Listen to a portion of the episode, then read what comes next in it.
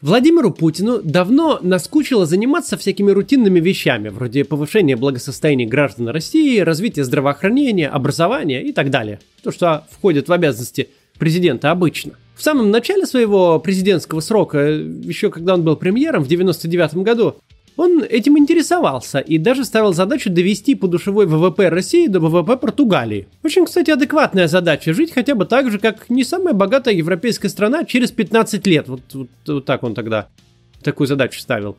Никакой геополитики, занимаемся своей страной и цели ставим соизмеримые с возможностями, улучшаем свою жизнь. С тех пор прошло не 15, а уже больше 20 лет. По уровню ВВП на душу населения России отстает от Португалии более чем в два раза – там 23 тысячи долларов, а у нас 11. Но Путин довольно давно эту задачу забыл и улучшением жизни россиян вообще как-то перестал интересоваться.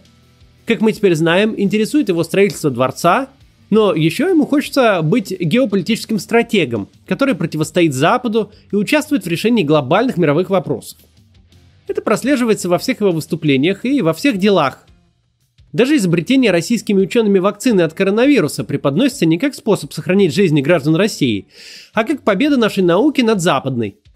Вроде как мы утерли нос американцам, и теперь вакцины нужно срочно экспортировать во все страны мира, хотя в самой России привито еще катастрофически мало людей, и в регионах доступ к вакцине очень затруднен. В мечтах Путина Америка, как главный оппонент, должна признать величие путинской России и пригласить нашего национального лидера на некую новую Ялтинскую конференцию – где они сядут за стол и разделят сферы влияния. Однако мир сильно изменился за последние полвека и теперь устроен намного более сложно.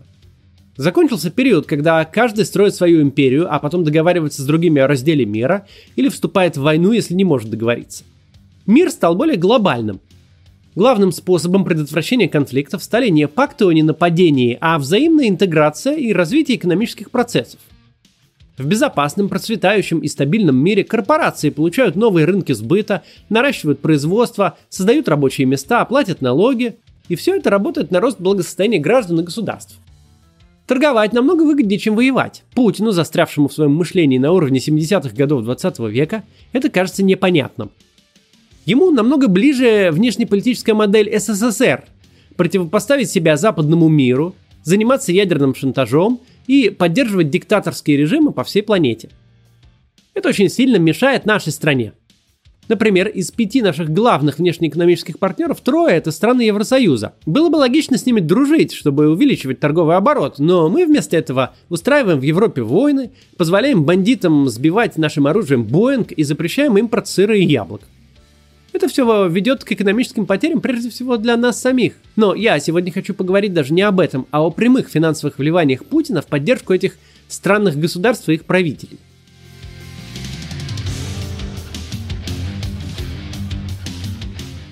Вчера новая газета опубликовала исследование, по которому получается, что за 20 лет путинского правления наша страна потратила на всю эту антизападную геополитику э, огромную сумму, более 600 миллиардов долларов – по сегодняшнему курсу это больше 45 триллионов рублей. Это без малого 15 годовых бюджетов Москвы со всеми ее расходами на строительство метро, а перекладывание плитки, благоустройство и так далее. Это примерно 1800 новых больниц, типа такой, как была построена недавно в Коммунарке и стала знаменитой в начальный период пандемии. То есть буквально в каждом российском городе, даже в самом маленьком, можно было бы построить по новой современной больнице. На эти деньги можно было бы построить 2 миллиона километров современных автомобильных дорог, это больше, чем сейчас есть в России. И навсегда решить одну из двух главных российских проблем. Можно придумать еще много разных проектов. Высокоскоростные железнодорожные магистрали, отличная городская среда во всех российских городах, трамваи, э, все что угодно, образование. Но деньги пошли совсем не туда. 45 триллионов рублей это сопоставимо со всем ВВП России за 2010 год. То есть целый год вся страна работала исключительно для того, чтобы окупить всякие внешнеполитические замыслы, а на самом деле ошибки Путина. Все выплаченные в том году зарплаты, все произведенные товары, вся добытая нефть и так далее ушли на поддержку различных авторитарных правителей, даже откровенных преступников. За 20 лет каждый житель нашей страны, включая детей, заплатил из своего кармана, а бюджет России это не деньги лично Путина, это общие деньги всех граждан. Так вот, заплатили мы по 300 тысяч рублей – Каждый на геополитические авантюры нашего президента. Это деньги, которые лично вы недополучили, которые не были потрачены на ваше образование, лечение ваших родителей, пенсии для ваших бабушек и так далее. На что же они ушли? Эксперты «Новой газеты» выделяют три основных направления. Первое из них – прямая поддержка лояльных Кремлю политических режимов. На эти цели за 20 лет потрачено почти 270 миллиардов долларов. То есть каждый из нас отдал на это почти по 135 тысяч рублей, если считать по сегодняшнему курсу. Главным получателем российской помощи стала Беларусь и Украина. Начнем с Беларуси. Около 100 миллиардов долларов ушло туда за счет скидок на нефть и газ и 9 миллиардов за счет госкредитов. Тут можно справедливо заметить, что Беларусь это один из главных партнеров России. Очень близкая к нам страна, с которой нас объединяет общая история, культура и язык. С Беларусью у нас э, вообще формально единое государство и отсутствует граница. Это ведь логично вкладываться в улучшение отношений с друзьями. Так работает и в обычной жизни. Если посторонним людям вы продаете какой-то товар по рыночной цене, то вполне нормально сделать скидку своему другу. И также нормально одолжить другу денег. Мы все это иногда делаем. Но только проблема в том, что деньги Путин вкладывает не в улучшение отношений с белорусским народом, а в поддержку Лукашенко. Выделенные средства ушли далеко не только на развитие белорусской экономики. Они ушли на выстраивание авторитарного режима, тренировку омоновцев, покупку спецтехники для разгона мирных демонстраций и так далее. В августе 2020 года в Беларуси состоялись президентские выборы. На них победила Светлана Тихановская. Однако победителем объявил себя прежний президент э, Лукашенко – Люди вышли на мирную акцию протеста. Ничего не громили, никого не били, ничего не захватывали. Их жесточайшим образом избивали, пытали в изоляторах. Есть свидетельства, что даже насиловали. Стреляли на поражение, убили несколько человек. Люди не сдались, начались массовые протесты, встало все общество. Но вместо того, чтобы выступить на стороне белорусов, совершенно справедливо протестующих против незаконных действий самопровозглашенного президента, Путин продолжает выделять Лукашенко средства и выделяет дополнительные – не нужно быть семипядей во лбу, чтобы понимать, Лукашенко не сможет удержаться, он уйдет, и это вопрос ближайшего будущего. Поддерживая этого аморального упыря, который избивает мирных граждан и применяет какие-то совершенно фашистские методы борьбы с народом, мы рискуем навсегда испортить отношения с белорусами. И все, что за эти 20 лет было вложено Путиным, мы навсегда потеряем. Вместо дружественной и даже союзной нам страны мы получим в лучшем случае настороженно настроенного к нам соседа – и потом будем много лет возвращать отношения на прежний уровень. Если вы думаете, что такой сценарий нереалистичен, то я расскажу вам, что ровно такая же история произошла с Украиной. Украине мы тоже предоставляли скидки на газ, и сумма этих скидок сопоставима с белорусскими, около 100 миллиардов долларов. По крайней мере, такую оценку приводил премьер-министр Дмитрий Медведев. В 2014 году в Киеве люди вышли на Майдан. Изначальным поводом был протест против отказа украинских властей от заключения договора с Евросоюзом – но настоящие волнения начались, когда президент Янукович отправил полицию избить мирных студентов. В этом противостоянии Путин поддержал не украинцев, а Януковича. Когда тот придумал решать проблему стрельбой по протестующим, его немедленно свергли, и он бежал в Россию, чтобы скрыться от уголовного преследования. После этого Россия вторглась в Украину, аннексировала Крым и развязала войну в Донбассе. Кого после этого вообще волнуют какие-то скидки на газ? Зачем все это было нужно, если мы, оказывается, рассматривали возможность силового вторжения в соседнюю дружественную страну, где народ сверг потерявшего связь с реальностью президента. Отношения с Украиной у нас теперь испорчены очень надолго. И на их восстановление уйдут годы или даже десятилетия, даже когда в России власть сменится на нормальную. И никакие слова про то, что мы раньше предоставляли скидку на сумму в 100 миллиардов долларов, не будут иметь никакого значения. Беларусь и Украина это нормальные и респектабельные государства, признанные во всем мире, и с ними действительно необходимо выстраивать отношения. Но еще за последние пять лет Россия потратила 32 миллиарда долларов на поддержку так называемых ДНР, ЛНР, Южной Осетии и Абхазии. Эти страны вообще существуют только в воображении Путина. Они возникли в результате конфликтов России с Украиной и Грузией. ДНР и ЛНР не признаны абсолютно никем. Южная Осетия и Абхазия признаны, кроме России, только всякими изгоями и карликовыми государствами с островов Тихого океана. В этих так называемых странах вообще нет никакой легитимной власти. В ДНР и ЛНР у руля находятся самые настоящие бандиты, которые ведут бои против украинской армии. Россия поставляет в эти непризнанные республики бесплатную электроэнергию и другие ресурсы, платит пенсии местным жителям, и все это за счет российских налогоплательщиков. За последние пять лет каждый россиянин, включая стариков и грудных детей, отдал на это по 17,5 тысяч рублей. Каждый год на поддержку этих территорий уходит сумма, равная половине бюджета Санкт-Петербурга, второго по величине города в нашей стране. При этом никаких дел с этими непризнанными республиками мы иметь на самом деле не должны.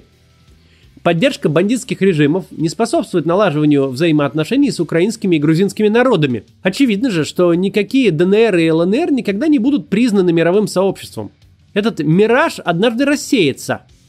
Зачем же продолжать вкачивать туда огромные деньги? Ответ очень прост. Путину важно содержать местных боевиков, потому что наличие нерешенных территориальных проблем мешает Украине и Грузии двигаться в Евросоюз и НАТО. Другим способом он их удержать не может, поэтому фактически взял в заложники несколько регионов со всеми жителями, а мы с вами за это э, платим из своего кармана за эти его геополитические игры. Да, в этих непризнанных республиках живут люди, которые пострадали от войны, которым нужна помощь и которую нужно оказать. Но эту помощь можно оказывать совершенно легально. Для этого существует множество гуманитарных программ под эгидой ООН и других организаций. Кроме того, если на оккупированных территориях будет восстановлен суверенитет Украины и Грузии, то эти страны и сами приложат максимум усилий для возвращения к нормальной жизни в своих регионах. А безопасность местным жителям при необходимости, которой совсем на самом деле нет сейчас, но если вдруг какая-то там э, есть необходимость, ее должны обеспечивать международные миротворческие силы, а не внешнее вторжение. Так выглядит нормальный и цивилизованный путь решения этой проблемы. Всем известно, что при Путине Россия очень сильно дружит с Венесуэлой и Сирией. Там у власти находятся правители-изгои, у обоих большие проблемы с легитимностью и поддержкой в народе. Мадуро, жестоко подавляет протесты уже много лет, а из-за Асада в Сирии вообще началась гражданская война. Очевидно, что обоим давно пора уйти и предстать перед судом за свои преступления. Однако мы продолжаем вкачивать в поддержку этих режимов огромные деньги. 20 миллиардов долларов мы выделили Венесуэле, 5 миллиардов в Сирии. Каждый из нас отдал по 12,5 тысяч рублей – Формально эти деньги представлены в виде займов, но все прекрасно понимают, что нынешние правители их вернуть не смогут, а новые не захотят. Падение режимов Мадуро и Асада – это вопрос времени, и очевидно, что Путин опять выкидывает наши с вами деньги на ветер, просто чтобы иметь хоть каких-то э, друзей и создавать иллюзию многополярного мира, в котором Россия со своими союзниками противостоит зловещему Западу во главе США. Во второе направление геополитических инициатив Кремля «Новая газета» включает энергетические проекты. На них ушло за 20 лет 224 миллиарда долларов, то есть каждый россиянин скинулся по 112 тысяч рублей по сегодняшнему курсу. Главным источником расходов является строительство по всему миру атомных электростанций. Этим занимается госкорпорация «Росатом». На строительство энергоблоков за рубежом ей выделено 92 миллиарда долларов – Теоретически строительство АЭС – это коммерческий проект. Предполагается, что у некоторых стран нет э, нужных технологий, и они покупают их у Росатома. Госкорпорация становится совладельцем объекта и потом получает прибыль от проданной электроэнергии. Но это только в теории, на практике все не так. Росатом соглашается на строительство АЭС, от которых отказались все остальные инвесторы. Банки не дают на это кредиты, потому что не верят в экономический смысл проектов – и в итоге Росатом делает все за, средства, за счет средств бюджета, в том числе из э, Фонда национального благосостояния, то есть денег, которые Россия получила от высоких цен на нефть в конце нулевых и отложила типа в резерв. Эксперты уверены, что окупиться эти проекты не смогут, и вложенные средства Росатом никогда не вернет. Смысл снова геополитика. Мы строим АЭС в странах, с которыми Путин хочет дружить. В Венгрии, в Иране. Очень показателен в этом смысле пример Турции – там одна электростанция строится уже 10 лет, потому что отношения между нашими странами то ухудшаются, то вновь налаживаются. Помимо атомной энергетики, большие средства уходят на более традиционные для России направления. В 2019 году был открыт газопровод «Сила Сибири», по которому наш газ поставляется в Китай. В 2020 заработал газопровод «Турецкий поток». Оба этих проекта существенно превысили первоначальную стоимость, а спрос на российское топливо в итоге оказался ниже запланированного. По оценкам самого «Газпрома», сила Сибири сможет выйти на безубыточность только к 2050 году, а турецкий поток вообще еще позже. Очевидно, что за это время альтернативная энергетика настолько разовьется, что наш газ в таких количествах уже просто никому будет не нужен. Такая же невеселая судьба ждет и Северный поток-2, любимый проект Путина, который он никак не может достроить из-за западных санкций. Причем турецкий поток и северный поток российский президент строил исключительно с одной целью – наказать непокорную Украину за Майдан – Раньше весь транзит в Европу шел через Украину по построенным еще в СССР трубопроводам. Но за транзит нужно платить, и вот Путин решил а, оставить проклятых украинцев без денег, да еще и без газа. Но вот незадача. Украина как-то научилась обходиться почти без нашего газа. Сейчас его поставки упали до минимума за 30 лет. И они будут снижаться и дальше. Что, кстати, тоже совсем нашим интересам не соответствует. Последняя, третья категория – списание долгов другим странам. Речь идет в основном о долгах еще перед СССР. За время путинского правления мы простили бывшим членам соцлагеря 116 миллиардов долларов, то есть каждый из нас по 58 тысяч рублей. Понятно, что эти деньги, скорее всего, и не получилось бы вернуть. Среди должников Куба, КНДР, Монголия. То есть э, нищие или небогатые страны, у которых просто нет возможности платить по своим долгам. Но в этом-то самое странное. Одной рукой Путин с легкостью прощает долги бывшим советским сателлитам, а другой с не меньшей легкостью выдает новые долги таким же нищим странам типа Сирии и Венесуэлы с нулевой вероятностью получить деньги назад. Он наступает ровно на те же грабли, на которые наступали советские лидеры. Видимо, Путин рассчитывает, что какое-то время эти режимы э, продержатся, на его век хватит, а что будет дальше, его не интересует. Но это должно интересовать нас с вами – все эти авантюры, заигравшегося в геополитику Путина, обходятся очень дорого нам с вами. Эти 600 миллиардов долларов, потраченных за 20 лет на безумные и бессмысленные проекты, не были потрачены на инфраструктуру в нашей собственной стране. Больницы, школы, дороги, благоустройство городов и так далее. Они не пошли на развитие экономики, стимулирование бизнеса и конкуренции. Если бы Путин оставил эти деньги в России, мы бы стали богаче, наша экономика бы окрепла, и с нами бы и так все захотели дружить. Причем захотели бы нормальные страны, а не ДНР с ЛНР. Но в конце концов, если ты такой вот геополитический стратег и хочешь, чтобы тебя все боялись, то можно было бы потратить эти деньги на создание, например, современной профессиональной армии. Они остались бы в стране, стимулировали бы развитие промышленности, создание новых рабочих мест. Они ушли бы неизвестно куда. Но вместо этого мы портим отношения с дружественными народами Беларуси и Украины, поддерживая автократов в этих странах – Давая деньги э, всяким боевикам из непризнанных республик, мы навлекаем на себя международные санкции и лишаемся возможности приобрести настоящих нормальных союзников, например, среди европейских стран, спонсируя бессмысленных упырей типа Мадуро, э, Лукашенко и Асада, мы искусственно продлеваем их правление, позволяя им и дальше терроризировать жителей своих стран. И все это оплачивается из наших карманов. То есть каждый из нас заплатил такой вот налог на величие по 300 тысяч рублей – но стало от этого только хуже, и величия никакого нет. Такая вот невеселая история сегодня.